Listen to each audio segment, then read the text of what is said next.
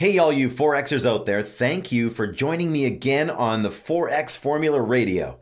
We're talking to real estate professionals and anyone else in the business of serving people about various mindsets and tactics in order to level up our businesses. After the 50th episode, I'm going to begin getting into doing podcast interviews with other people that I believe will offer some value to you as a listener. So we're going to go deep into areas that I think are going to be helpful for you, the listener, okay?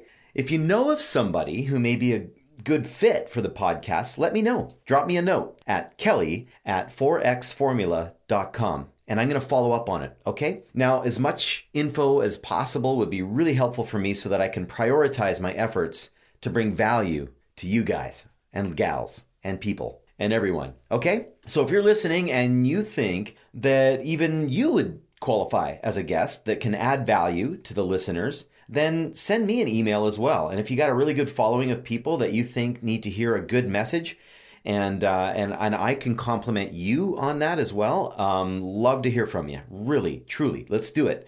Okay, so I look forward to hearing from you at 4xformula.com. Today we're going to talk about being a sponge. Hi, I'm Kelly Johnston, founder of the 4X Formula, and the big question is this How are real estate agents like us able to create a constant stream of commissions and a constant stream of leads while enjoying life without wasting big budgets on branding, without working crazy hours, without worrying where the next deal's coming from in today's real estate market? This podcast is here to reveal the answers. Be a sponge. Hmm. that sounds weird, doesn't it? uh, but here's where the idea came from. I ran across something in my desk the other day. Back in 2007, one of my agents had a son who was an artist, and one of my other agents had a client who wrote a children's book. And Jen's son was doing the artist work for the children's book, and Mike's uh, client uh, was doing, you know, she wrote the book. So this, anyway, I thought, well, this is great. I should uh, try and support these people as best I can. So it turned out that they both collaborated together to create this wonderful children's book. And uh, so, in my efforts to support them, I bought a bunch of books to help them with their publishing costs. And they asked me to write something for the book. And I thought, well, that's cool. So I got to have my logo of my company in the book and a little bit about our mission statement.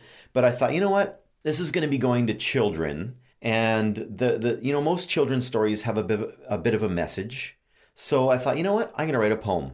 So i did. I wrote a poem. Here's the poem. Wake up each day with a song in your heart and a smile on your face. Greet each person you meet and say i love you with your eyes. Give thanks for everything and everyone just in case Respect your elders, for they are wise. Don't hesitate, take the plunge. Learn all you can, be a sponge. Encourage others to achieve. In yourself, be the first to believe. So I wrote that. Honestly, I think it took me about 10 minutes to write it. I don't know why. It just came flying out of me. And what I like about this poem is it starts off slow and then it accelerates at the end for some reason. And I don't know why. It just kind of did that. And uh, I really like it. Anyway, I wrote that in 2007 and I had less gray in my hair at the time. And right around that time, I took over ownership of a real estate office. And about a year, and that was about a year before the crash of 2008, which hit our area right about the fall of 2008. But you know what? I believe I was true to those statements in that poem, even throughout the tough times. It was a children's book. And the message and the message was was meant for children at the time, but reading it 12 years later, because I'd forgotten all about it, I don't know, I, I read it again. I'm going to read it again for you, okay? Wake up each day with a song in your heart and a smile on your face. Greet each person you meet and say, I love you, with your eyes. Give thanks for everything and everyone, just in case. Respect your elders, for they are wise. Don't hesitate. Take the plunge. Learn all you can. Be a sponge. Encourage others to achieve. In yourself, be the first to believe. It's totally applicable to all of us, today and every day, isn't it? I want to focus in on that line that says, learn all you can and be a sponge. Because that could be kind of misinterpreted. Although it's pretty obvious, but I wanted to rhyme with plunge at the time. and I didn't really think that deeply about it at the time that I wrote it. But man, you know, what a good image. Absorb everything, soak it all in. All, everything, even the failures and mistakes and the hard times and the horrible, stressful situations that you're going to run across that you think are actually crippling at the time. Those things are going to serve you in some way. And I know it's hard to see it while you're going through it, but trust me, trust me, someone who has weathered some really hard times. The lesson is there. It's there. In amongst the whirlwind, the destruction, the loss, the embarrassment, the shame, the self degradation, there's a lesson. The lesson that we need to learn. It's custom made to us. It's there. It is there. And why don't we see it sometimes? Or, or why does it seem impossible that there's a positive message for us to learn. I believe that it's because we have to get to the end of ourselves sometimes, you know? Sometimes it's those simple messages that we tell the children that need to sink in a little bit more to us, you know? The story of Humpty Dumpty, for example, our fall, our stumbling, our crash, or the old adage, you know, or or the old adage, what doesn't kill us will make us stronger. You know, but it's applicable here. It's meant to give us hope. And to use another phrase, there's light at the end of the tunnel, right? When it seems dark, right? There's light at the end of the tunnel. Just keep going. Or this too shall pass. Good and bad, right? They all ring true. But those sayings don't really infer the importance of the lesson.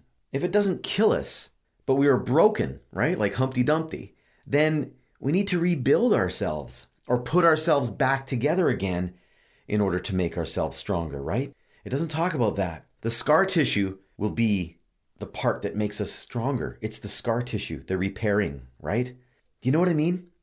Okay, we've traveled away from the sponge thing a little bit. but this is important because if you're all caught up in your own stuff, if you're if you're caught up in judging me or criticizing the sound of my voice or dealing with your own insecurities and challenges, it's hard to be a sponge and look for the lesson to, to absorb, right? And we may hear something, learn something, get a little aha moment once in a while. But do we absorb it? Really absorb it and make it part of our DNA? We get so caught up in our fragile little egos, don't we, all the time? I was on top of the world when I wrote that poem. I thought I was the king of the castle, the big kahuna. I thought that I had the world by the tail. I was in a mentality that my business was unbreakable. And I did have a feeling, I did have a little, sense that the market was about to go into another cycle, but I thought I had more time and I didn't. so I was spending money like I was getting paid to do it, you know? oh, I learned a lot of lessons and, you know, it was incredibly humbling. And you know what? I'm so thankful for that. I'm so thankful for that because the person I was becoming then was not the best person, in my opinion. And I'm thankful for that. Anyway, be a sponge, absorb life, learn all the aspects about yourself. Listen to what other people have to say. Learn everything you can about them so that you can serve them well. When there's a challenge, learn all you can so that you can avoid that challenge from occurring again. Learn from the people around you, the people that serve your people. Learn from the mortgage professional so that you can impart understanding and knowledge to your clients. Learn from the builder that you serve. Learn from the broker. Learn from the hot shot in the office. Learn from the accountant. Learn from the financial planner. Learn from the landscaper, from the renovator. Absorb. Soak it all in. Fill your brain with good information that will serve you. We're already absorbing, aren't we? It's already happening all day long. We are bombarded with confusing information from the media, news outlets, social media, television, and we are absorbing. It's happening. Be careful of that. Is what you are absorbing serving you and the people that you serve? Is it? Ask that question to yourself. Challenge yourself with that. Be a sponge. Soak in good information that will serve others. Be intentional, be focused, be obsessive about it, be better, be your best, and then you cannot help but succeed and be great. And I want that for you. That is my mission. Truly, that is my mission. If you're looking for an educational real estate course that will prepare you for success in real estate and give you the tools to get it done and give you mindset principles that, that, that will serve you and help you serve your clients well, which will in turn cause you to build a real estate business with unstoppable referrals and consistent commission check, checks and, and, and be highly profitable.